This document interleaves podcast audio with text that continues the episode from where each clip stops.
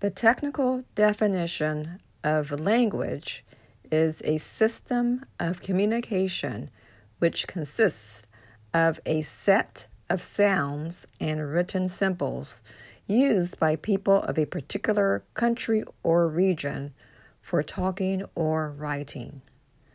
The term speech has two distinct definitions. Each applies to professional writing.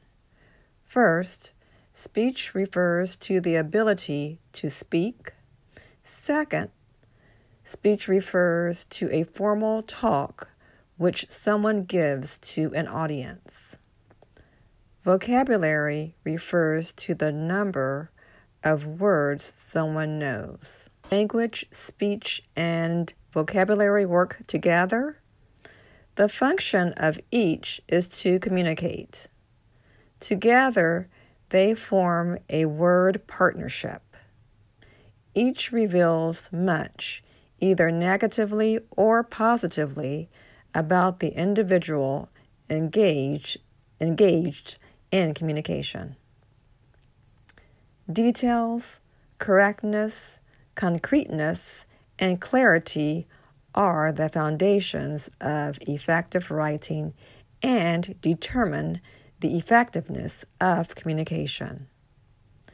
As a writer of professional documents, it is important for you to implement this foundational base as the strength of these skills will determine how your audience will react to your message.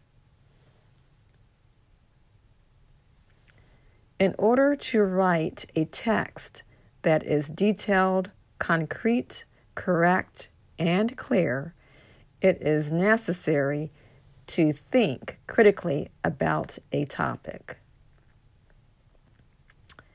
As you read and write, keep an open mind by questioning information for its validity, using logic to analyze information, thinking about other possibilities, thinking about additional support that is needed, understanding how information and positions have changed have changed due to development of, for example, procedures or social consciousness. Asking questions. Some of the activities involved in critical thinking. As you brainstorm and revise a document, ask the following questions to improve your critical analysis. What are the main points of this text? In other words, what information are you trying to get across to your audience? What sort of examples are used? Are they useful? Can you think of others? One way of making sure that your text is detailed is to provide examples. What factors, ideas, people's thing, ideas, people or things have been included? Can you think of anything that has been missed? Is a particular bias or framework apparent? You want to make sure that your writing is neutral and that you don't focus on a particular um, view point of view. Can you tell what school of thought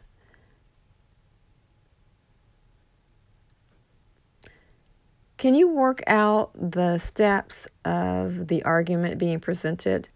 Do you include all the steps and do they follow in a logical sequence?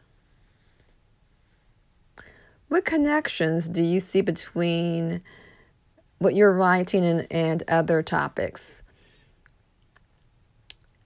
What are the wider implications?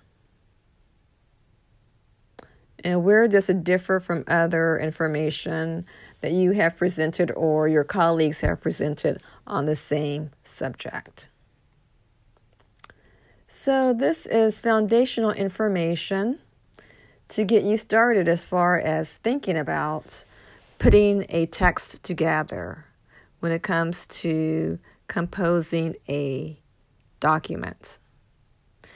Remember, these points are foundational, which means that you need to think about them for every document that you compose.